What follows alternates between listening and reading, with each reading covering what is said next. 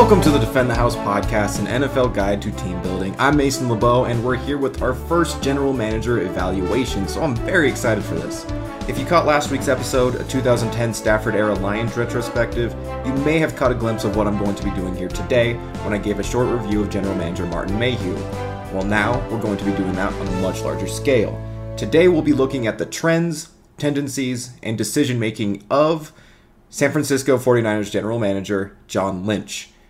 I wanted to start here for a few reasons. A, because this is an early and ongoing evaluation, so I wanted to start with someone with a little less history behind everything they've done, so I could test the waters in how I wanted to structure this whole thing, the whole podcast, which will continue to be tweaked over time.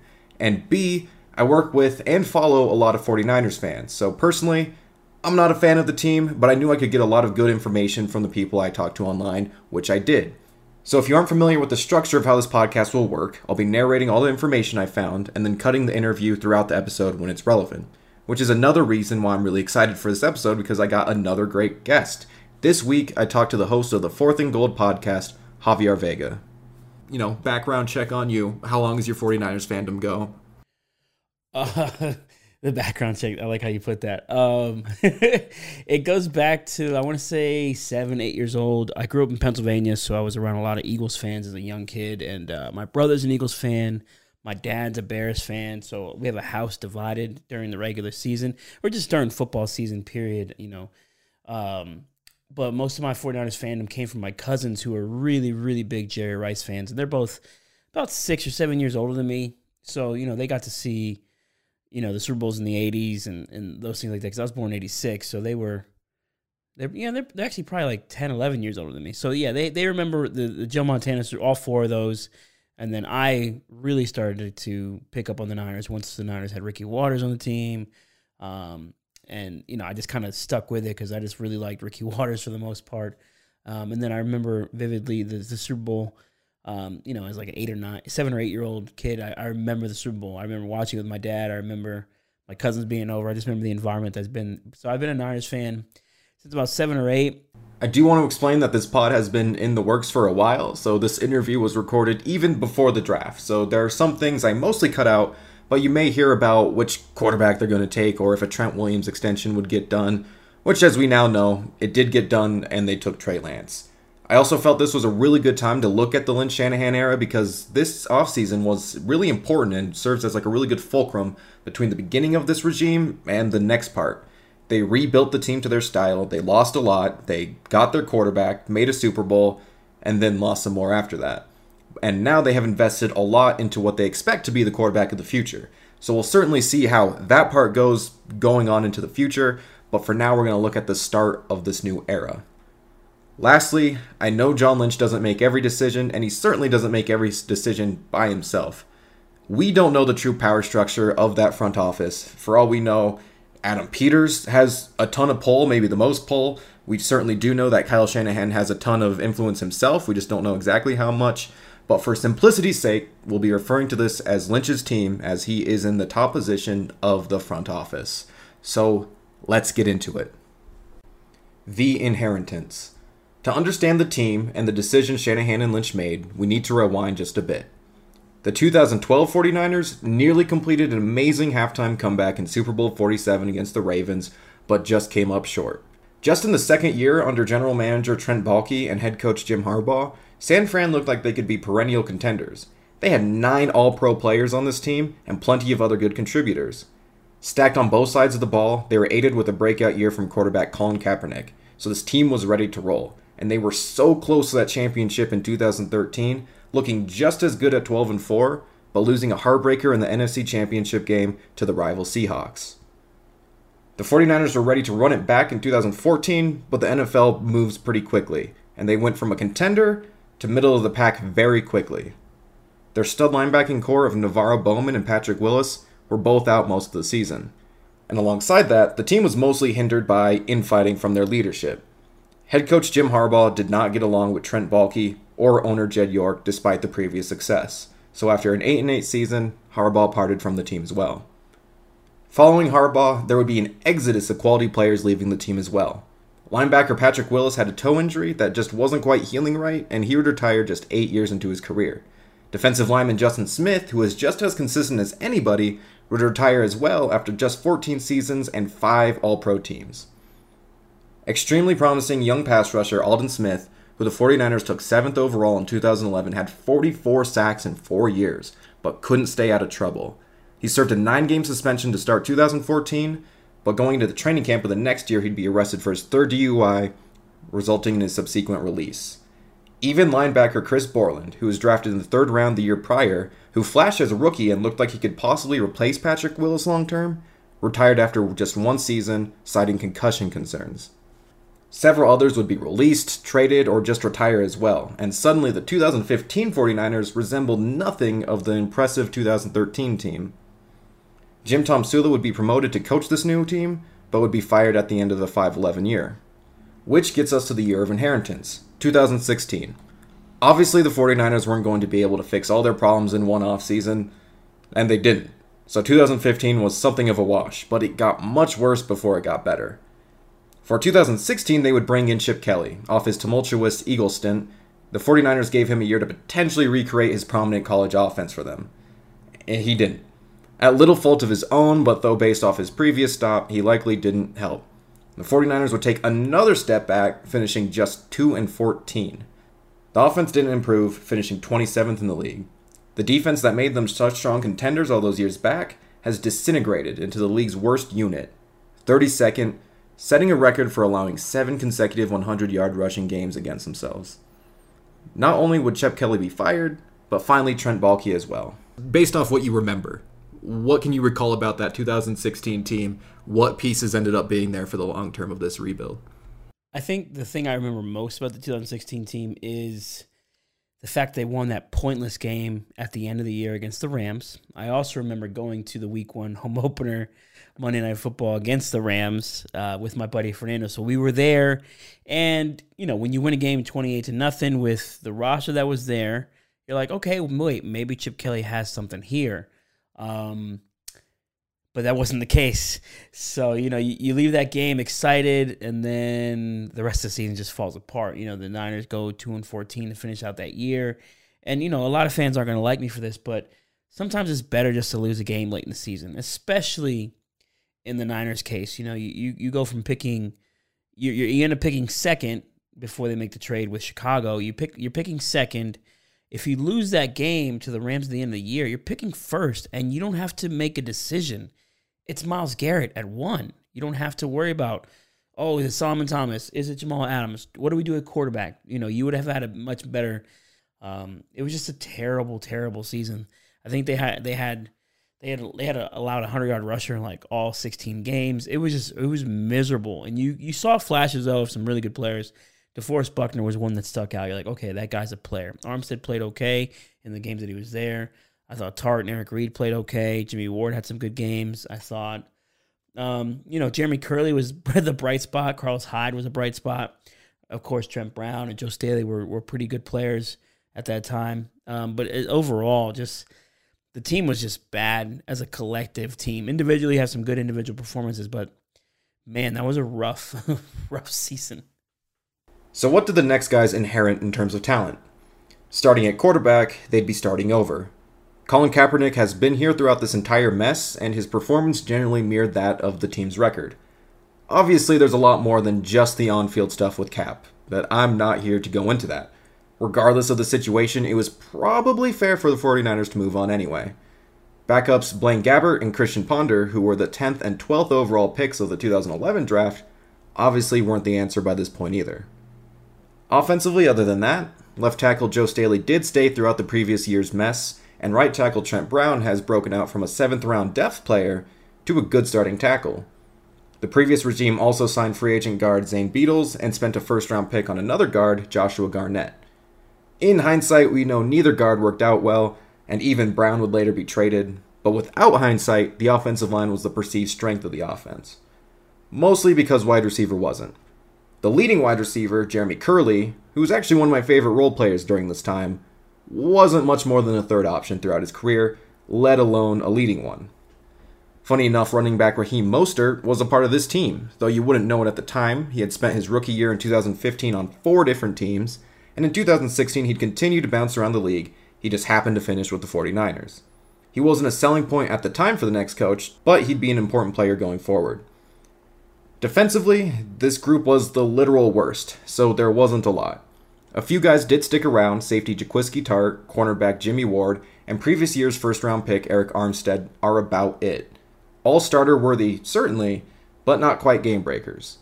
However, the Kelly regime did leave one last gift for the next guys in defensive tackle DeForest Buckner, who was their other first round pick and made the all rookie team even on a struggling defense. So to recap, going into the Shanahan Lynch era, there were perceived strengths in the trenches, though neither were complete, but talented. They needed weapons on offense, cover guys on defense, they had to replace an excellent duo at linebacker, and above all else, they needed a quarterback. 2017. The 49ers took an unconventional route this offseason looking for new leadership. Wanting to take advantage of being early in the coaching search, they more or less hired Kyle Shanahan the coach before John Lynch the general manager. This isn't technically how this worked out, as Shanahan made a Super Bowl run with the Falcons and couldn't be hired until after, but he was the grand prize. It was John Lynch that was kind of the surprise hire here. To this point, he had a long Hall of Fame career at safety, spent about another decade working in the broadcast booth, and then was suddenly named the top ranking official within a front office. It's a strange path to the job, which leads to a lot of questions that we'll likely never know the answer to. But Javi was similarly whelmed by the hire. So, at the current moment, in 2021, do you wish they had gone for a more experienced general manager hire, or so far are you glad they kind of went with a more experimental move in John Lynch? I kind of wanted Chris Ballard. Um, so yeah, I think I yeah, I think I think the Niners would have would have been better with a Chris Ballard as opposed to John Lynch. Now, not, not I'm not going to take anything away from John because you know they've gotten to a Super Bowl, they've built up a really strong roster, but I, I think I think Ballard, you know, is a guy who is going to. I hate using baseball references, but he's gonna he's gonna swing for doubles. He's not trying to hit the home run. He's just trying to take the safe pick. He's trying to take the smart pick, and then you know later on in the draft he'll take a couple shots here and there to, you know, just high upside type guys, and it's worked out for him. Whereas with the 49ers, I think they overthought it initially. You know, they wanted to change the, the culture of the team. We had seen all the arrests. We've seen how bad the team was as, as you know, just collectively is pretty toxic. You know, just the overall, you know, the lack of experience is kind of concerning. And you have a you have a first time head coach, a, a, guy who didn't scout at all, has no scouting experience. Um, I think he was smart to add Martin Mayhew, add in Adam Peters to kind of help him. Um, but that initial draft was just like, yep, that's an inexperienced guy making these selections, and it was concerning. Um, but looking back at it, you're like, okay, wow, these are some really big misses, and it showed the inexperience at the time. Getting into their first offseason, on the surface, doesn't look that good. Their free agency was highlighted by four big signings: defensive tackle Earl Mitchell at four years, 16 million; wide receiver Pierre Garcon at five years, 47 million fullback Kyle Juszczyk at 4 years 21 million, and linebacker Malcolm Smith at 5 years 26 million. Smaller value signings did include wide receiver Marquise Goodwin, kicker Robbie Gould, and cornerback K'Waun Williams, all of which did stick around for a while and were quality gets. But of the major signings, only Juszczyk stuck around and made an impact. As a non fan, I didn't give them much benefit of doubt looking over this, and this is why I think it's important to interview a fan, especially a smart fan like Javi, who provides important context. You know, I guess if you hit on two of your whatever it is, six signings, I think you're doing okay, especially if they're on a team five years later. So you, you did fine with those. But the Pierre Garcon one kind of hurt him pretty bad because he ends up breaking his neck in that 2017 season and he doesn't really return um, to form ever again after that. So that that was just really bad, you know. So that that's 2017 offseason. I, I think they they made some smart signings. I understood why you know that that team was so bad and the culture was so bad. No one wanted to play for Jed York, Trent Baalke. Now Trent is out of the building, but they also fired a couple other people, um, so they had to they had to overpay, and I understood that. I think it's easier to be looking at these moves on paper with hindsight and say, yeah, bad signings. But the perspective is important. No one was going to San Francisco at the time without a bonus, so getting warm bodies to change things around and implement the new team's culture may have carried more impact than their actual play did. It also goes to show how much luck comes into play. Pierre Garcon would have filled that wide receiver role that they desperately needed perfectly. That signing made sense. To this point, he had missed eight total games over the past six seasons. After signing with the 49ers, he'd get hurt and only play 16 games over the next two years. That's not something you can foresee. The draft is a little harder to defend. In their first draft, they trade back one spot to third overall for defensive end Solomon Thomas, and then trade back up into the first round for linebacker Reuben Foster. Furthermore, they'd add cornerback Ahkello Witherspoon, quarterback CJ Beathard, and running back Joe Williams in the first four rounds. As the saving grace of this draft came at pick 146 when the 49ers selected Iowa tight end George Kittle. And then, you know, with the 2017 draft, uh, man, initially I was excited because I really liked Reuben Foster and Ahkello Witherspoon. Yeah. Um, I I'm was big big on Witherspoon too. So Yeah. And I, I, I still am a big fan of Witherspoon. Whatever has happened with the 49ers and him, who knows? Um, the CJ Beathard thing threw me for a loop. I'm a Big Ten fan first. I'm a Penn State guy, and I've seen CJ Beathard play football in the Big Ten. There was nothing impressive about him, and I and I, I kind of understood what he was doing, and I understood this guy was just going to be a backup, career backup for the Niners. I never thought he was going to be the next Kirk Cousins as a long term starter. Um, that's not what he was selected for.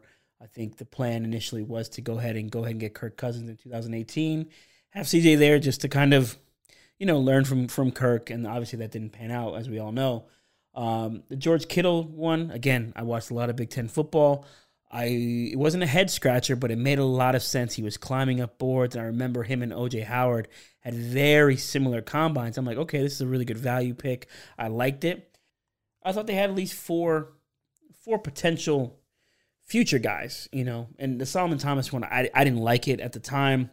I was all about Jamal Adams or Derek Barnett or, you know, go take go take go take Deshaun Watson. Like I'm still on that. Like you should have took the quarterback. I understand when you take a quarterback, you kind of start your timer on your uh, coaching tenure. Um, but I believe that I believed enough in Kyle Shanahan that it would make a lot of sense to take a quarterback, especially in that spot. But I understood why they didn't. You can understand the plan to go get Kirk Cousins and Kyle. Most Kyle recently admitted to that. That was the plan. They can do that now. You can say it after the fact that that was the plan. Um, so you know they they this was a draft of a first time head coach and a first time general manager, and it showed. And you know we see it now five years later that they're kind of still paying for that draft. Yeah, this draft didn't quite stack the 49ers roster early like they had hoped. Running back Joe Williams never ended up playing a game. Solomon Thomas wasn't a terrible player, but with only six career sacks and walking after his rookie deal, he didn't come close to returning the value of the number three overall pick. Reuben Foster certainly flashed his potential, but only ended up playing 16 games for the 49ers and being more of a headache than he was worth. Ahkello Witherspoon also flashed. He had great upside, but he had trouble staying on the field and getting healthy, and he couldn't quite put it all together. Getting a blue chip talent salvages this draft from being a bad one, and they did get guys who would contribute to the 2019 Super Bowl run, but ultimately were not impactful enough to say this draft was really worth it. The biggest move, however, didn't come in that offseason. It's fair to say that Lynch and Shanahan spent free agency and the draft getting players to fit their scheme and remaking the team in their image.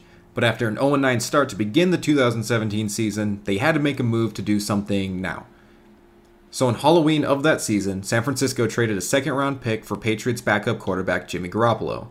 The Patriots side of that story is really interesting too, having to choose between a 40 year old Tom Brady who was still playing well and a young Garoppolo who they had been grooming to be the replacement for the past four years, but was due a new contract after the season. The Patriots ultimately stuck with Tom Brady, and the 49ers would get Jimmy Garoppolo. Yes. Do you remember what your initial reaction was to that trade? If it was skepticism, if it was cautious optimism, or even maybe excitement? My initial reaction was to call my current 49 Fourth and Gold podcast host, Fernando. Um, I called him immediately because him and I had spoken, I want to say maybe a week prior about the Niners looking at a quarterback in this draft, the upcoming draft, and how much we liked Jimmy Garoppolo because he was going to be a free agent and that would be a guy to go after because I was not in on Kirk Cousins. You know, I was I wasn't my guy. So I called him up. I mean, he you know you can ask him to this day. I called him like, "Yo, we got Jimmy, we got Jimmy," and he's like, "What?" I'm like, "Yeah, Jimmy Garoppolo," and I was excited about it. And I was like, "Okay, now we're, we're now we're talking because you know you, you get excited with Jimmy Garoppolo at the time because he had those two starts in New England and he looked great and it worked and it was you know it, it was something that was like okay here we go Kyle this is this is a guy you could probably build around um, guy you can probably win with Now, sending a second round pick doesn't require a super strong commitment if you think you could potentially upgrade the next year. However, a decision would have to come soon because of that aforementioned contract. Jimmy G would prove his worth. In the games he would start from weeks 13 onward, the 49ers went 5 0, suggesting that a capable quarterback in a Shanahan scheme would work wonders.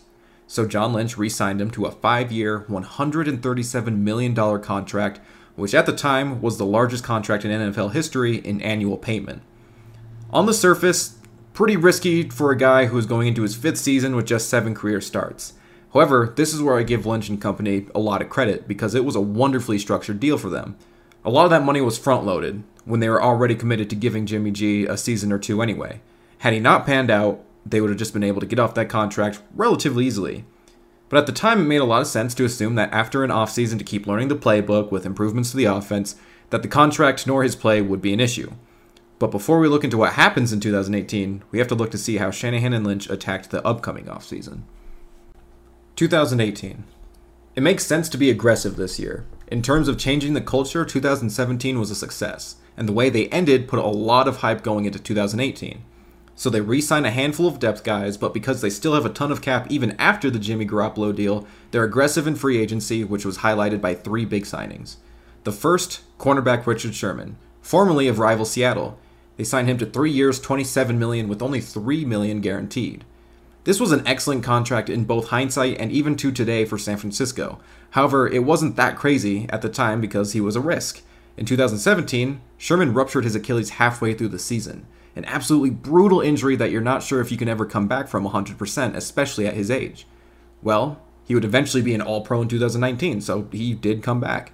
At the time, Sherman was still getting a decent payday if he could get healthy, but the 49ers weren't on the hook for long if he couldn't. In the end, he played out his contract. The other two signings would be running back Jerick McKinnon, 4 years, 30 million, 18 guaranteed, and center Weston Richburg, 5 years, 47.5 million, 28 guaranteed. The Richard Sherman one I was excited about. The reason I was excited about it was his influence on Ahkello Witherspoon. That was my initial thought. That was that was my thought the entire time.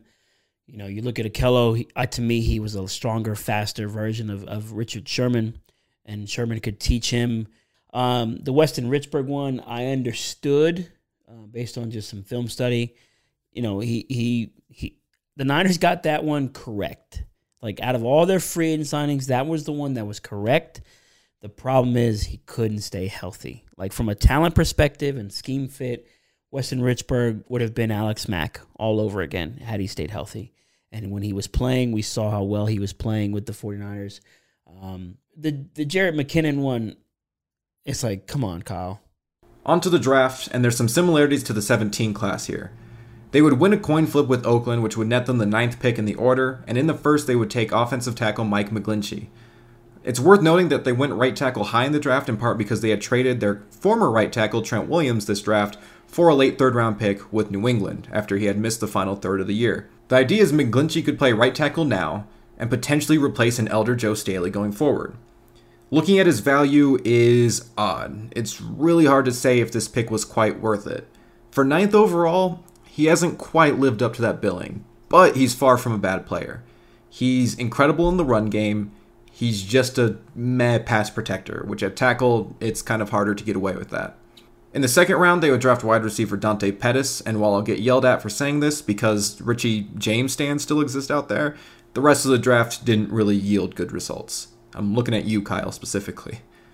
Once again, this draft would be saved by a mid round pick in linebacker Fred Warner. Um, so the 2018 draft, I went to Dallas to watch the draft. I live in Texas, as as people know. So I drove up from Austin to Dallas to watch it. McGlinchey was not my, my first, first choice. He was my second choice. I had the Niners taking Derwin James. Ooh, I thought they would take a safety there.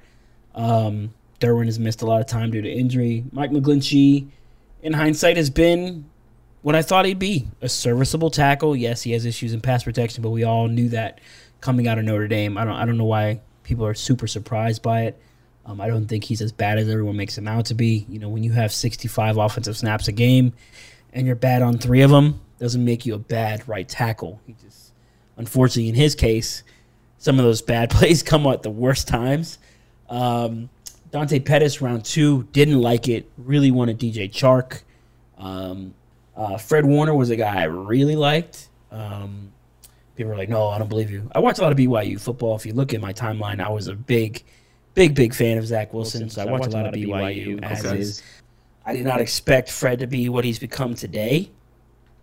I just thought he'd be, you know, top 15, top 20 linebacker in the league. You know, he had a lot of the traits. I thought he needed to put on some size, which he has.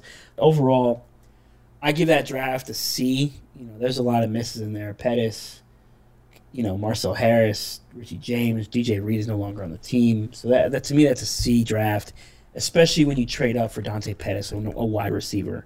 The trade up for Dante has kind of hurt the Niners um, in the long run, where you have to now kind of trade up again to get two more wide receivers, and it's just, you know, that, that's another miss. And McGlinchey is, you know, he's a guy you'll, you're going to probably re-sign. He'll be a 10-year NFL starter, but he's, you know, in hindsight, maybe they should have took Kolton Miller. He's played much better than he has, you know. But uh, overall, that draft wasn't as exciting as I initially thought at the time. I'd say a C is about right. You get a great player, a good player, and some bench guys, but nothing more than that, really.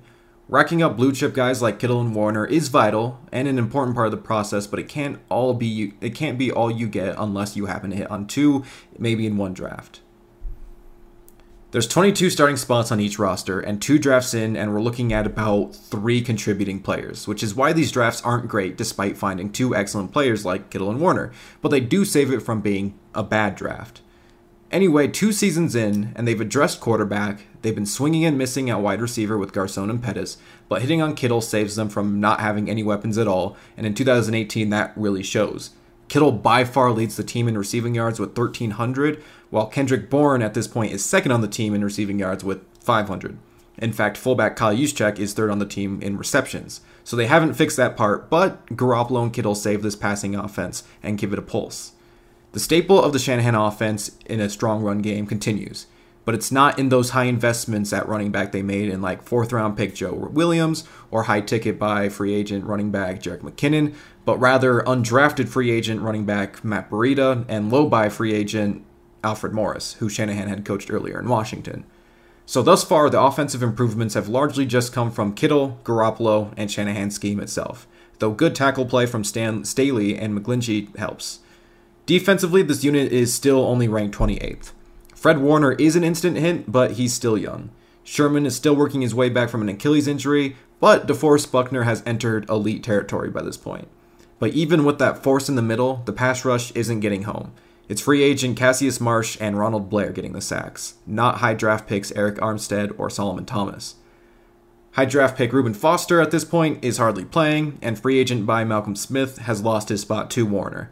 The secondary, already stretched thin behind a poor pass rush, isn't performing great either, but decently, certainly just not enough to save the defense. To this point, Lynch's drafts and free agent signings aren't really killing it.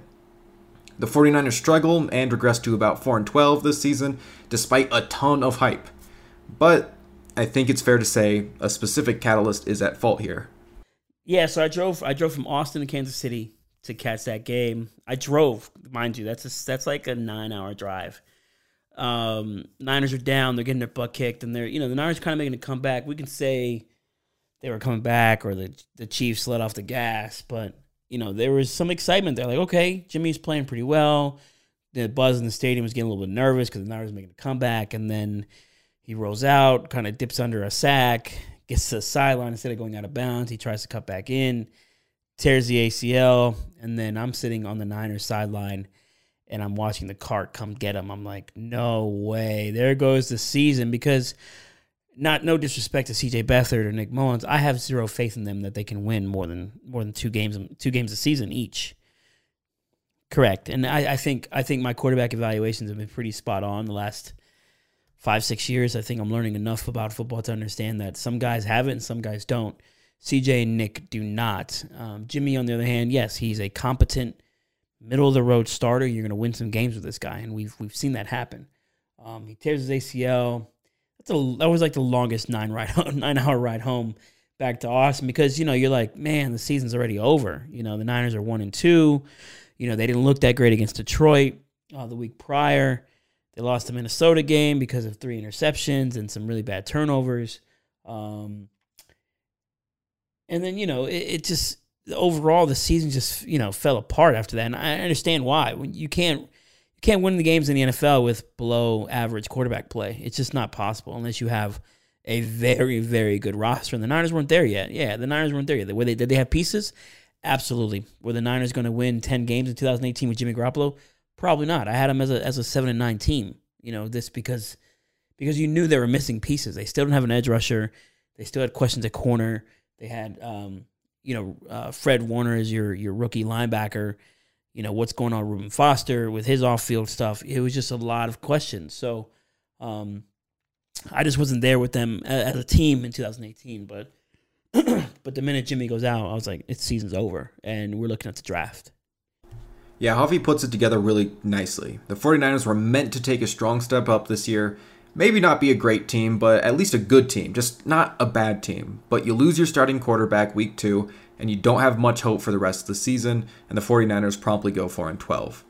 This puts everything back a year. Lynch was aggressive this past free agency, but going in in 2019, you really don't know what to expect.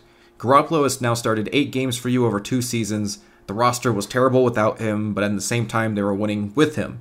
But now he's coming off a serious injury. So you go into this next offseason really without a clear idea of what you're going to be as a team. 2019.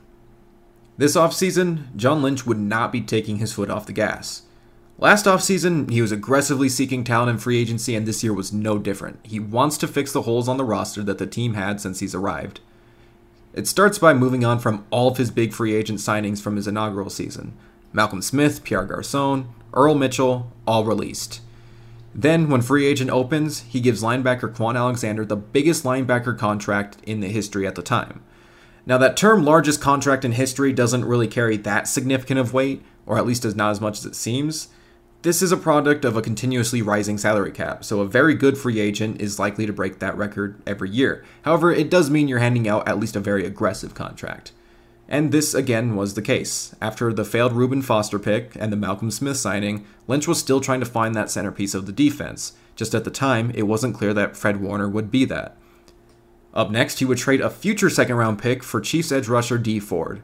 Remember, the defensive tackle room at this point is loaded, but Arik Armstead alone isn't giving the edge rush much push. Ford is coming off of a great year in Kansas City and is his attempt to solve the issue. Now, going forward, we know the 49ers would take Nick Bosa second overall, making the trade for Ford seem slightly unnecessary. However, at the time, we still weren't sure if Kyler Murray was going to be choosing football over baseball, or if the team selecting number one overall, the rival Cardinals, would even take him considering they had just drafted Josh Rosen in the first round the year prior. This would make Bosa the likely first overall pick if they weren't going to take Murray. The other candidate for the first overall pick, Alabama's defensive tackle Quinnen Williams, played the position the 49ers were already stacked at. So, in the case that things didn't work out perfectly, which it would, Lynch wanted to fix a position when giving the chance. So, he swings at a quality player in Dee Ford, who they also have to pay as well. He would get 5 years, 87 million. He then signs another running back, this time Tevin Coleman, 2 years, 8.5 million. Not a huge contract, but a decent one considering that they've already been investing in the running back position a decent amount by this point. They also find cornerback Jason Verrett on a cheap deal, but he would end up being a solid value. I asked Javi for his initial reactions after this very busy free agency period. Initial reaction was excitement because Reuben Foster had been cut from the team. Now you're looking for another linebacker. You take a guy like Kwon Alexander, who I thought was really good. You know, guy plays coverage, guy who plays will linebacker spot. You're moving Fred to Mike, so now you have a guy that's going to play off of Fred. I thought he would be a great addition, um, and he was. You know, for the time that he was here, he played fairly well. So that you know, it's not it's not the worst thing. I just think the contract is what kind of hurt the Niners, and you know, all in all. Um, trading for Dee Ford after his monster 2018 season kind of for me I liked it, but I also had some, you know, my antennas went up a little bit. Like, why is Andy Reid giving this guy away? You know, for a second round pick, because then they go take Frank, they go get Frank Clark, who, in my opinion, is a better player than Dee Ford. Um, so it's just like, okay, what's what's wrong with this guy? And then I, you know, I do some research, reach out to a few people that I know in Kansas City. You know, they called Dee Ford a Sunday player, and that's when I got concerned. I was like, okay, we'll see how this works. But this goes back to what we were just talking about. The Niners are chasing their mistakes. Solomon Thomas is not an edge rusher. He's a defensive tackle. He plays three technique. He's not going to play edge. So you you drafted the guy who drafted him drafted a guy who plays out of position. So now you have to go chase that loss or chase that miss by trading a second round pick to get Dee Ford. Uh, Reuben Foster doesn't pan out. Now you have to overpay for another linebacker. So you know you're chasing those things. Uh, as far as Tevin Coleman goes, I thought that was a v- great value pick, great value because we saw in the 2019 season how the Niners are just rotating through running backs, just consistently rotating through them. So they were doing really well there. The Jason Verrett one, I was excited about. I knew he had a long injury history, but this was one of those guys who, if you got anything out of him, it was found money. So it wasn't wasn't a terrible signing there. So I thought they did fairly well. This was you know aggressively prudent, as Kyle as um, John Lynch likes to say but I thought they were chasing their losses from 2017 with. Bringing them to the draft, the Cardinals end up taking Kyler Murray first overall, which is the absolute best case for San Francisco. They get their choice between Bosa and Williams, and considering one played at the strength of a team and the other played at the weakness, it was a no brainer. Atop of the second, they would take South Carolina wide receiver Deebo Samuel, and then double dipping the next round, going with Baylor's versatile weapon, wide receiver Jalen Hurd. The other important picks fourth rounder punter Mitch Wishnowsky and fifth round linebacker Dre Greenlaw. This is a good draft. At the moment, the Hurd pick might be a miss, but Bosa is looking like yet another blue chip guy they can depend on, and Deebo is as explosive and dangerous in the open field as they were hoping. Finally, Dre Greenlaw is also a solid player who's filling a solid role for them. Lynch completes my ideal idea of a draft finally in his third attempt with a great player, a very good player, and a role guy. And considering that this draft was only a few years ago, they may even get better. And everything worked out. The 49ers exploded out of the gate. Jimmy G stays healthy and guides the offense to a really good year, Deebo Samuel has a quality rookie season, and the 49ers would spring for a midseason trade for wide receiver Emmanuel Sanders. So behind George Kittle, they do find three genuine receiving threats. The rushing attack is incredible. A trio of Raheem Mostert, Matt Breida, and Tevin Coleman rushes for nearly 2,000 combined yards on a nearly even workload. Nick Bosa was as advertised and was hugely successful as a rookie, joining Armstead and Buckner with some support from Ford and Thomas to give the 49ers an incredibly disruptive pass rush. Fred Warner would continue to ascend, and Greenlaw would become an important player throughout the season. The secondary isn't as strong, but Richard Sherman has an all pro year, locking down the cornerback one spot. And behind solid play from the remainder of the secondary, while getting significant pass rush help, the 49ers defense finishes 8th in the league in scoring second in yards, and third in sacks, while the offense finishes second in scoring. So the 49ers have a wildly successful season at 13 and 3. The NFC's number 1 seed, 3 All-Pros, and and they just clean the NFC playoffs with decisive victories over the Vikings and Packers. This wasn't that random. It just goes to show how volatile the NFL is. Everything came together. The coaching, the health, the upside, and San Francisco was a genuine contender very close to winning another Super Bowl. Just quick words on that season, I suppose, just from a general point of view.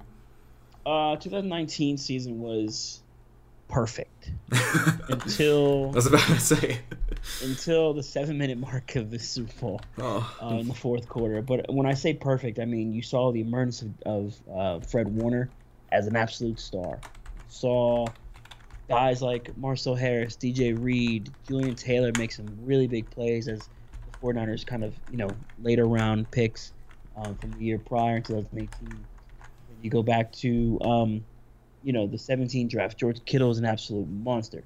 DJ Jones has a monster year before he gets hurt.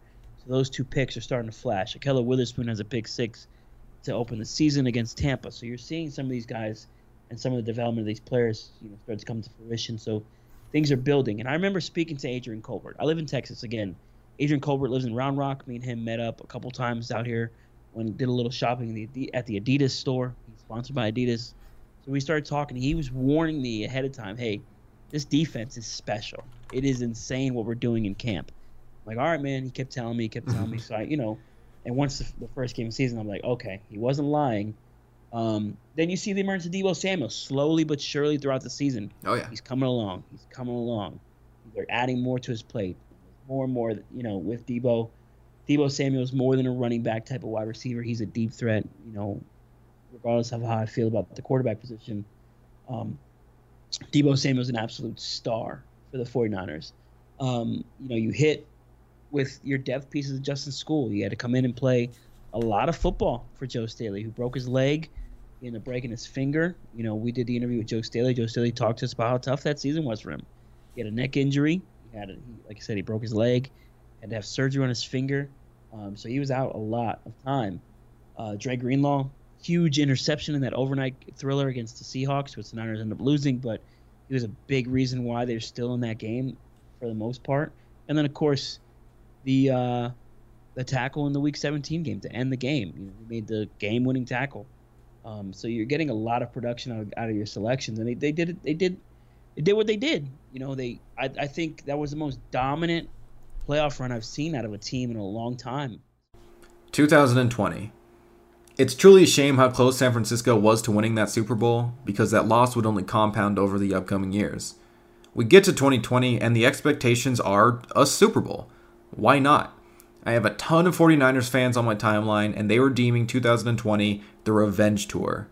It's very fair for a fan to be excited about their upcoming season, but if you're a San Francisco fan, why would you have any different expectations? This team was so close to winning it all, and your most important piece, Kyle Shanahan, is still there. Garoppolo hasn't been a great quarterback, but there's optimism he could come back and have a stronger year. The offense wasn't reliant on one person, and the defense had a strength. They wanted to run it back. But the two but two prior years of aggressive off seasons catches up to them, and they can't just continue that trend. John Lynch and the front office must make tough decisions this offseason. Specifically, fronting costs earlier now catches up to them. They had traded a future second round pick for Dee Ford, so they don't have that pick, and they would spend a third round pick in season for Emmanuel Sanders to bolster the offense, but he would end up walking. Joe Staley, coming off several injuries, retires at age 35. Several young guys had to be resigned, which made free agency moot this year. Lynch signs about 25 total guys in free agency, all of them on cheap one year deals, all depth and value signings, most of which don't even make it through camp. No one of significance. It's DeForest Buckner, Arik Armstead, Jimmy Ward, and eventually Emmanuel Sanders who are the big ones to resign, but George Kittle also wants his extension. So Sanders would dip to New Orleans, that's fine. They'd re-sign Jimmy Ward, 3 years, 28 million. And after messier negotiations, they would get Kittle's extension done. He becomes the highest paid tight end in the league at 5 years, 75 million. Knowing they'd have to pay that, it put them in a tough spot with their defensive line. Lynch's first pick, Solomon Thomas, is just a rotational player by this point. Their big move last year, Dee Ford, is only on year two of his big deal, but he's now also an injury risk. He played through tendonitis in 2019 and just now got surgery for it. And they're also not quick to give up on Kwon Alexander, who's in year two of his big deal as well. So they're essentially left to choose between DeForest Buckner and Arik Armstead, both huge contributors to last season's run, but Buckner is the truly elite player here, but both need to get paid. However, an opportunity arises that Lynch would opt for. He trades Buckner for a first round pick and re-signs Armstead to 5 years, 85 million. Buckner, now in Indianapolis, would get 4 years, 84 million. Buckner got paid more with more guarantees in less time, but it was shockingly not that much more than San Francisco gave Armstead. So I gave Javi the power of hindsight on this one. If he could redo this offseason, what would he do differently? In hindsight and knowing what I know now, I would have let Armstead walk, re signed Buckner, traded George Kittle, added Tom Brady, added Austin Hooper. And I love George Kittle, don't get me wrong. I don't, you know, I'm not here to to to bash George Kittle or anything like that. I think George Kittle's an excellent tight end. But at the end of the day, for me, the X factor to this offense is Kyle Shanahan. So if Kyle Shanahan can get George Kittle wide open, he's probably going to be able to get Austin Hooper wide open. When I when I bring up Austin Hooper, I bring up bring him up because he signed for about four million less a year than uh, George Kittle. That's the money you could have saved to bring DeForest back, Buckner back on his contract. You um you let Armstead go. Yes, you may not get the 13th pick, but you're probably getting an early second rounder for Arik Armstead, which is still very valuable. Um, do I, you know, in hindsight, do I like having Javon Kinlaw? Of course. I think Javon Kinlaw's going to be a solid prospect. Will he ever match the production of DeForest Buckner? I don't think so. With that, the Niners aren't in the position they are today to take a future quarterback of the future because, you know, you might have been a deep playoff run team. You know, um, but I was not super excited about the offseason going into 2020 uh, with losing DeForest Buckner. So um, overall, I give him a C for that offseason. It just you know it was it was tough, man. You lose a Super Bowl, you kind of expect Super Bowl hangover to hangover to hap- to happen, and then all the concerns start to happen during once the season starts. So it's just like Jesus. So yeah. So they choose Armstead, grab a ton of depth guys, and now they get to their draft with only a handful of picks. With the pick they got from Indianapolis, they'd move one spot down and replace Buckner directly with South Carolina's defensive tackle Javon Kinlaw. With their own pick in the first, they would attack the wide receiver position again, this time with Arizona State's Brandon Aiyuk. And with their three late day picks, they take offensive tackle Colton McKivitz, tight end Charlie Woerner, and wide receiver Jauan Jennings. It's too early to know anything about any of these guys for certain, but I still wanted to see how Javi felt coming out of this draft. 2020 draft, um, Kinlaw and Aiyuk. absolutely love the picks. Aiyuk was a guy that I had pegged as the Niners selection at 31. Um, you guys can check my Twitter for that one. There's receipts for that. You can pull that one up. Um, but I, I actually, I really, to be quite honest with you, I had my top five was Jefferson, Aiyuk, Lamb, Jeudy, and Ruggs. Like I was reversed from everybody because the way I scout, I scout based on where the Niners are picking and how they're going to utilize the player. So I don't care what other teams are doing. I'm scouting for the Niners specifically. I run a Niners podcast. Why would I scout for other teams? You know what I mean? Um, but I also didn't think Ruggs was a fit. I didn't think Jeudy was a fit. Um, Lamb, absolutely. You know, I, I watched a lot of Oklahoma football. I used to live in Oklahoma. Um, and then Jefferson was a guy he just he just stands out. Your co-host Zach, him and him and I had you can ask him this. Him and I had plenty of uh, back and forth about Jefferson and the Niners. Like, he, he, didn't like him. He hated Jefferson so much. Exactly. Me and him, I was like, bro, what are you not seeing? Um, so um, as far as Colt McKivitz goes, I didn't watch a lot of West Virginia football. Just figured it'd be another depth piece. Charlie Woerner, I understood the need for the blocking tight end, uh, potential Kyle Juszczyk replacement. Um, and Jauan Jennings, kind of a value pick. You know, you kind of see what you have in a guy like that. Didn't even play a snap this year because of a hamstring. Um, so who knows what he'll end up being. But the draft overall, I give him a B, you know, because Aiyuk is going to be a stud. And I think Kinlaw is going to be an above average defensive tackle. And he, he only got better as the season went on. So I give him a B. But Aiyuk and Kinlaw aside, the big move came after day two of the day the draft ended. The 49ers would be the one to pull the trigger on Washington's all pro left tackle Trent Williams, who had held out the entire previous season. The trade sent their fifth pick back and a future third for the tackle, who would have to be paid as well next offseason. But we get an immediate upgrade as a replacement to their previous tackle, Joe Staley. so I knew Joe was going to retire. Um, I kind of knew because Adam Snyder told me. I shouldn't say kind of knew. I knew because Adam Snyder told me. Former teammate of Joe Staley's, he told us in the Saints game that Joe was probably not going to be back next year. He's dealing with a really bad neck issue. And then we had Joe Staley on our podcast, and Joe kind of expressed the same thing that he had some really bad neck injury stuff um, leading up into the Super Bowl, and kind of struggled. He struggled in the Super Bowl because of it. Um, so he kind of knew it was going to happen.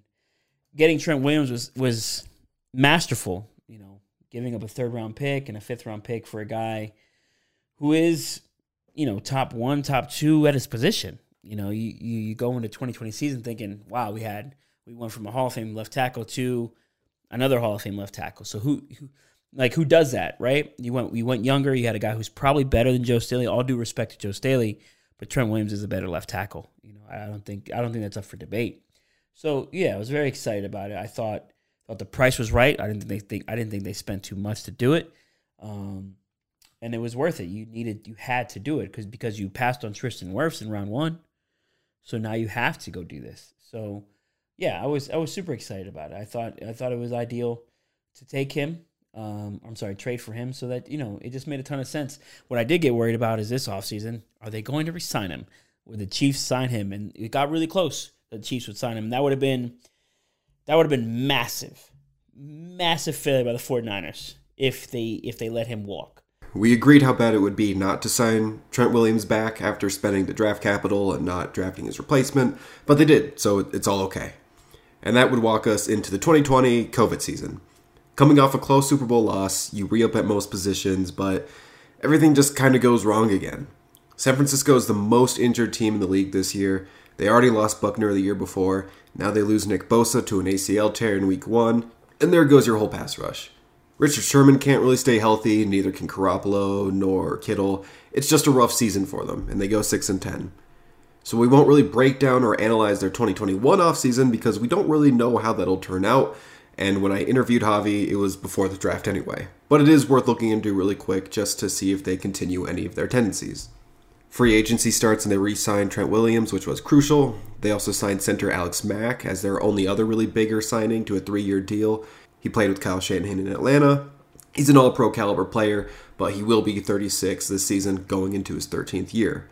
Otherwise, they get Samson Ebukam on a two year deal, and everything else was just depth. A lot of the own regime signings and picks now start to walk in free agency. That includes Solomon Thomas, Tevin Coleman, Kendrick Bourne, Jerick McKinnon, Kelly Witherspoon, CJ Beathard, all gone. So we get to the draft, and they trade two future first round picks to move up in the first round and pick quarterback Trey Lance of North Dakota State, and he is expected to be the quarterback of the future. They'd also take guard Aaron Banks out of Notre Dame and running back Trey Sermon from OSU in the top 100, with cornerback Ambry John, with cornerback Ambry Thomas, sorry, uh, just right outside of the top 100. Along with their late picks, we'll see how these guys impact the 2021 season and beyond. But now we can get to the fun part. Let's break down and find the trends and tendencies I've found after looking through each of the off seasons the Lynch and Shanahan regime have gone through. Let's start by comparing the state of the roster from where it was when it was inherited and where it is going forward. The biggest question, quarterback, has been interesting, but, and in air quotes I say, solved. There's no doubt Garoppolo was an upgrade over what they had, so cheaply solving the position for a few years before upgrading to me is a pretty resounding success. Obviously, the play of Trey Lance will determine this era pretty definitively, but it's hard to say that the process in acquiring him was poor, even if Jimmy G has been underwhelming. The offensive line has more or less stayed the same, which isn't bad. They started with an elder Joe Staley and a younger solid talent on the right side in Trent Brown, while now they have an elder Trent Williams and a solid younger talent in Mike McGlinchey. The interior has been inconsistent, but if Alex Mack has some legs under him still, it'll probably be the best it has ever been in the upcoming year. But his age and some question marks next to him, the interior offensive line has still really stayed the same as well as when they got there. It definitely took some investments, hits, and misses to get there, so it's more of a matter of how they treat this group going forward. Can they improve off it, or are they just treading water? How much time does Williams and Mack really have? Do you resign McGlinchey, and if so, for how much? And does the guard position ever improve? It'll be interesting to see how this unit fares during the duration of Lance's rookie contract. It took a lot of investment, but pass catching weapons have been overhauled. On the surface, it's easy to say that they succeeded, but it took a lot of misses to get here. Deebo Samuel, Brandon Aiyuk, and George Kittle are a trio I'm very excited to watch going forward, but misses on Pierre Garcon, Dante Pettis, and currently Jalen Hurd required short term band aids like Emmanuel Sanders and further use of high picks to acquire Deebo and Aiyuk. Only Kittle really came easily. So I still credit John Lynch for getting this group to where it is, but it did take all five off seasons to get to this point. The run game weapons are a lot harder to justify, and that just makes me fear just some for Trey Sermon. The guys that have produced are not the guys that were supposed to. Raheem Mostert and Matt Breida were undrafted free agents, and Mostert was there before Shanahan was. Carlos Hyde was drafted to the 49ers and was in his final year of his rookie contract. When Shanahan arrived, he tried replacing him, couldn't, and then let him walk after a decent year. Those are the guys that produced in this era. I do credit them for paying Kyle Juszczyk, however, who you can argue is just as integral to the scheme and the offense as any other back that they've signed or tried to get. But the guys they brought in to be those Kyle Shanahan running backs, those guys didn't work out. Running back Joe Williams never played, Jerick McKinnon on a $30 million deal, couldn't stay healthy, and ended his three year career in San Francisco with just 81 carries. You signed Tevin Coleman for 8 million, and you got just about that much out of him. The scheme and the guys who happen to be there are really the ones that set the 49ers run game over the top, not necessarily the guys they invested in and intended to. Offensively, I think these moves look a lot worse without Shanahan's scheme and play calling, but he is a wizard. That's what he's supposed to do. Only Kittle truly stands out as a great find, but the Trent Williams move also deserves a lot of recognition, replacing one Hall of Fame left tackle with another. That was well done. And on top of that, Aiyuk and Deebo should also be great contributors going forward. Defensively, they've been interesting. First off, the Saleh find was a great one. He's a head coach now for the Jets, so turning the Jaguars linebacker coach into a successful defensive coordinator that is now getting a head coach opportunity, that was an excellent find. The defensive line is kind of the same as the wide receivers. It's in a good spot now, but not without its misses. Solomon Thomas at third overall and Dee Ford and the Dee Ford trade remained stains on Lynch's record. Then Arik Armstead and DeForest Buckner were already on the team. Nick Bosa, at second overall in 2019, is the only positive addition Lynch himself has found. Kinlaw is kind of interesting, but ultimately it's just too early to call. Plenty of potential there, but he's going to be compared to DeForest Buckner for a while, who he is directly replacing. It's hard to say if he'll be able to hold up to that when they could have just re signed Buckner instead of Armstead but we need to see how good Kinlaw will become first. The Fred Warner find, however, will be the defensive version of George Kittle, a crucial centerpiece, both top two at their position, so there is credit for finding such elite talent in the middle rounds. Dre Greenlaw might be promising too, but they didn't find these guys without going through Malcolm Smith, Reuben Foster, and Alexander and Kwon Alexander first, all of which were pretty big investments. And in the secondary, I'm not going to lie, this group doesn't look too good going into 2021. Witherspoon was an unfortunate miss, and while Sherman was great, he was about what you expect out of an older signing. I'd still argue definitely he was the right signing at the time, but the inability to find his replacement at the moment looks like it's going to hurt. The Jason Verrett find could be gold on Lynch's resume should he pan out, but he now has a lot more responsibility on the back end. Tartt and Ward also were there when uh, this regime got there, and they're still here. We'll see if this group has some sneaky talent that I'm just not seeing yet, or if this was just part of the process that's been left behind. So, in comparing the roster exiting 2016 and going into 2021, there's no doubt there's just more talent here, not much of which was inherited. I am harsh on Lynch, and maybe that's only because I've studied a handful of GMs so far, but on the surface, a lot of the things that worked weren't the deliberate moves. The positions that were fixed took a lot of tries before it worked out because they missed several times at wide receiver and linebacker, it didn't allow them to invest as much into the secondary. They'll now be moving forward without a first round pick for the next couple of years, so we'll see if they can continue improving the roster with that disadvantage. So, when it comes to the draft, let's get some numbers out there first. His first pick in each draft is a pretty clean split between three defensive players and two offensive players. He continues that trend in top 100 selections overall, with eight players on offense and seven for defense positionally, the most he's spent premium picks on so far has been wide receiver, which he's done four times. Pettis, Hurd, Deebo, and Aiyuk. Next would be defensive line, in which he spent three picks, all of which were high firsts. Solomon Thomas, Nick Bosa, and Javon Kinlaw. Twice he's drafted linebackers high, Reuben Foster and Fred Warner. Twice have been defensive backs, Witherspoon and Tarvarius Moore. And he actually hasn't spent a top 100 pick on a defensive back since 2018 though again, Ambry Jones this last year was closest at 102nd. The rest of his top 100 picks he spent exactly once at tackle, quarterback, guard, and running back. He and the front office were clearly raw to begin. Bosa is by far his best hit, and at second overall, I could only give him so much credit for that selection. Guys like Hurd, Pettis, Joe Williams, a punter, there's just a few too many big whiffs in the mid rounds for me. And guys like Solomon Thomas, Reuben Foster, Mike McGlinchey being so so. He just doesn't have the greatest track record of drafting up top either. However, it does feel like he's starting to come around. Recently, Deebo Samuel, Brandon Aiyuk, Javon Kinlaw, a couple huge mid round picks in Warner and Kittle, he hasn't been straight up bad when drafting. There's enough here supplementing the team. And on top of that, I do like how he uses his positional value with higher picks. I still give him a passing grade. I personally go C minus for Lynch's drafting ability, no home run draft classes yet, and a couple of poor ones, but he has enough going for him where I give him a below average grade.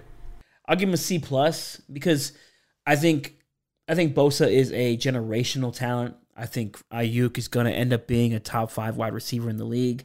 I think Javon Kinlaw is going to be a guy who's going to be probably a top eight, top ten defensive tackle going forward. Because when the way I look at Kinlaw is he's going to be paired next to a guy like Bosa and Armstead for a couple more years here. So you, are probably going to see a lot more. You're going to see some uptick in his production, a lot more one on ones. You're going to see his stack numbers, pressure numbers go up uh, because Bosa see more attention on his side.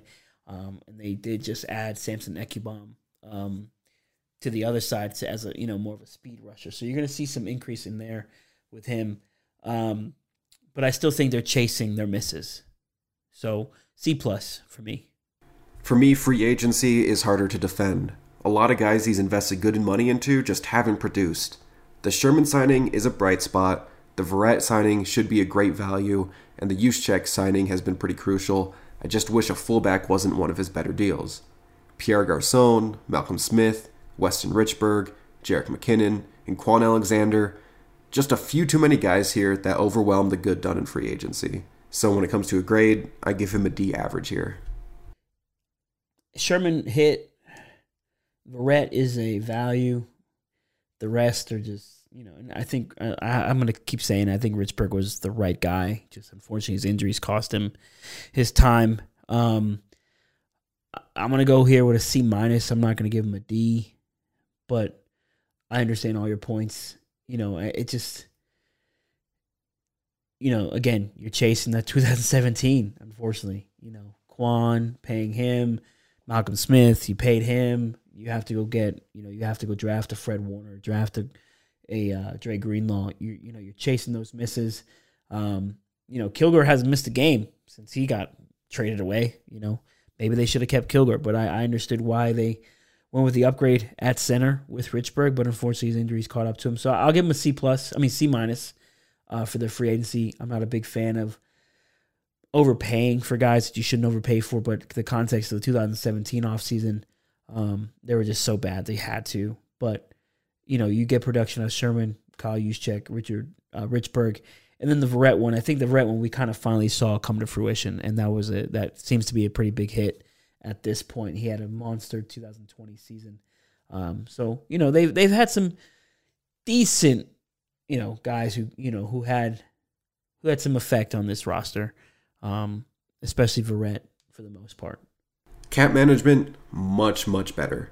To preface, they did get a pretty ideal start here. A lot of general managers, like we saw Terry Fontenot, have to dig their way out of cap hell to be able to later on make moves. When this regime took over, they had a lot of cap space and no one to spend it on, so that helped a lot. However, they've taken that benefit and used it exceptionally. Something I touched on with the Garoppolo extension, they front load a lot of contracts for future flexibility, and I love that. Pretty much that entire 17 free agency class and even Kwon Alexander had most of their contracts front loaded, so they were able to move off them pretty easily when they didn't work out. In terms of talent acquisition, those signings still failed, which is why I'm harsh on them for it. But in terms of keeping cap space available and fluid, job very well done.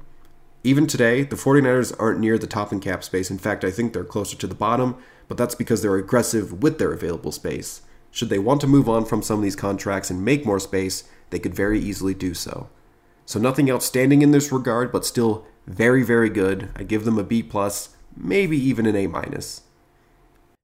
Yeah, I mean, I would agree. I, I give them a B, and I, I, think, you know, I, I'm not, I'm not like the Paraag Marathe like humongous fan. I think every team has a Paraag Marathe. I think every team works under the same rules and they utilize as many of the loopholes as they can with contracts and things like that. Um, but you know, when there's you know, to get to Jimmy Garoppolo, you know, I was one of those fans like, what? How are we going to get here?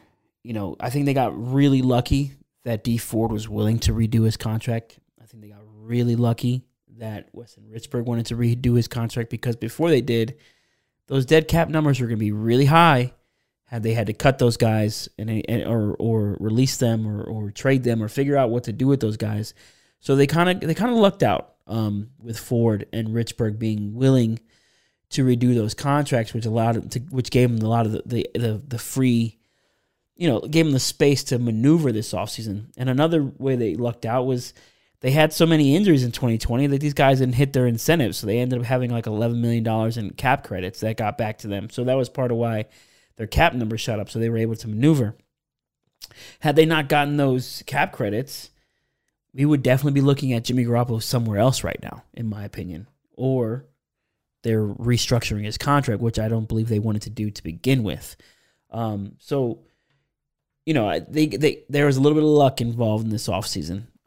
Um, they they did them they they set themselves up well, and I think I think this is where they wanted to be with the Jimmy Garoppolo contract, anyways. I think they wanted to see where they were at after three years of this contract, and here they are. Is he going to be on the team or not? And I don't think he will be. So maybe they roll over that money for 2022 and have a whole bunch of money to go build a roster around a, a rookie quarterback. Funny enough, I was finally higher than Javi on an aspect of Lynch's front office. However, he made really good points. I can't really disagree with them. So when it comes to trading, once again, Lynch has been pretty good in this regard. Managing to trade down one spot in the draft twice? Unexplainable. Had Tristan Wirfs been the 49ers' target when they moved down one spot with Tampa Bay, be a very different story, but my guess is they weren't targeting him. The Dee Ford trade, overall, isn't very good. But even then, using a future second round pick instead of their current one saved them about 30 spots in premium draft position, essentially turning what would have been a late first into an early third. Otherwise, the Sanders trade was probably a good move at the time. No one will argue moving up for Trey Lance. Trent Williams was a good get. He moves all around the draft board, up and down. My biggest gripe is he's too often using future picks and deals with that later. Sometimes it works out better than others. Most of the time, he's just sacrificing future draft flexibility.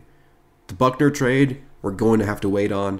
At this point, premier defensive players like Jalen Ramsey and even Jamal Adams have required two firsts, and you can certainly argue that a premier pass rusher is even worth more than a coverage guy.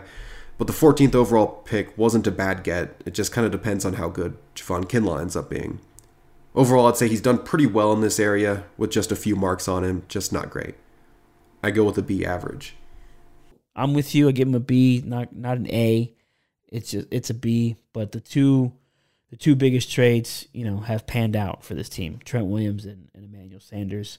Um, and then the ability to move back twice has been pretty cool um, because trading back from 13 allowed you to go to 14, which gave you the extra pick to come back up to go get Brandon Aiyuk in 2000 on uh, the 2020 draft. So that was a plus there. So yeah, I give him a B. I thought he did. I thought he's done fairly well with the trades. Um, and then of course we just saw the most recent trade um, to get to number to get to number three. That's the, that's the big one to get to number three. We will. That one's gonna make or break your grade, John. Overall, I am a bit lower on John Lynch. I do still credit him for the moves that ultimately nearly won them a Super Bowl. It's just that those seasons were surrounded by losing years. So, yes, bad luck played into that plenty, and a bad starting hand certainly supplemented that as well. I just wish there was a little bit more consistency to the success to prove that these moves are working. But that is the issue with an early evaluation, there is a limited sample size. What happens over these next two to three years will certainly paint a light that's a lot clearer on this front office. They have a good roster, a quarterback on a rookie contract for the next four years, and some cap flexibility to work with. Should they make another Super Bowl run in that time? I'm probably wrong on a lot of my assumptions. So, what I have noticed is that John Lynch has a player's or coach's mentality in the front office, which makes sense considering his background and the fact that Kyle Shanahan also has a lot of pull. Remember how Bill O'Brien gave up a bunch of picks to kind of solve now problems, especially when he traded for Laremy Tunsil? The 49ers kind of do that too. John Lynch has traded away the future a lot. Dee Ford, Emmanuel Sanders, Trent Williams, Trey Lance. He's given up a lot going forward for the now. And they've worked to varying degrees. I'm not saying the strategy doesn't work, it's just a lot riskier. So when it comes around to John Lynch's full evaluation and who knows how long, We'll see how he does without two firsts over the next two off seasons. If he can, can keep making this team better or if it just slowly devolves. And how much Trey Lance will help with that. He's obviously going to be the defining move of this front office. Otherwise, he may age well with this job. He started off pretty slow, but the decisions made recently look better, at least without hindsight. This is an early evaluation, so we're going to have to give it some time, but that's what I've noticed so far. At this moment, I give John Lynch a C minus. Um, but yeah, I'll give him a B overall. Um, he's got he still has to, I think, be a little more aggressive with stuff. And I think this year, I think he finally did it. You know, like I said, screw it. Let's gonna rip this band-aid off and go make this move for a quarterback at pick three. So um, I think he has a B for now. Um, it could be much better had they not had so many injuries. Um, but a B is where he's at, and I think the Niners have done pretty good job thus far. You know, even even in those losses, in those lost seasons, they've been competitive. So I think they've have they've created enough depth, they've created enough trust in the fan base. And I think that's the biggest thing for a lot of fans is John is very um, very diplomatic when he speaks to fans, the fan base, when he speaks to press, when he's he's very open. He's not hiding anything. I mean, I'm sure he's hiding things, but he at least explains things in a way to where you feel like, okay, the train is on the right track. We're doing things the right way in San Francisco. Um, so he gets a lot of credit there from the fan base too for being so transparent or as transparent as he can be. Um, so I think that's a big part of why his grade is a B for me. And that's all I got for you guys here. I hope to do a more full and in depth general manager evaluation shortly. The guys I'm going to pick going forward generally have some more years under their belt, so it kind of makes up for easier spotting of tendencies and trends and that stuff. But I want to start here and test out the layout. So thank you again to Javi for joining me and providing the insight he did. I greatly appreciate it. And if you want to hear more great 49ers content, I highly encourage you to go follow him. So uh, I, I appreciate you telling me everything you did and giving me your opinion on everything, man. Not a problem. Yeah, but I appreciate you for thinking of me and having me on. Of course, anytime. Until then, we'll see you guys next time, and good luck in San Francisco.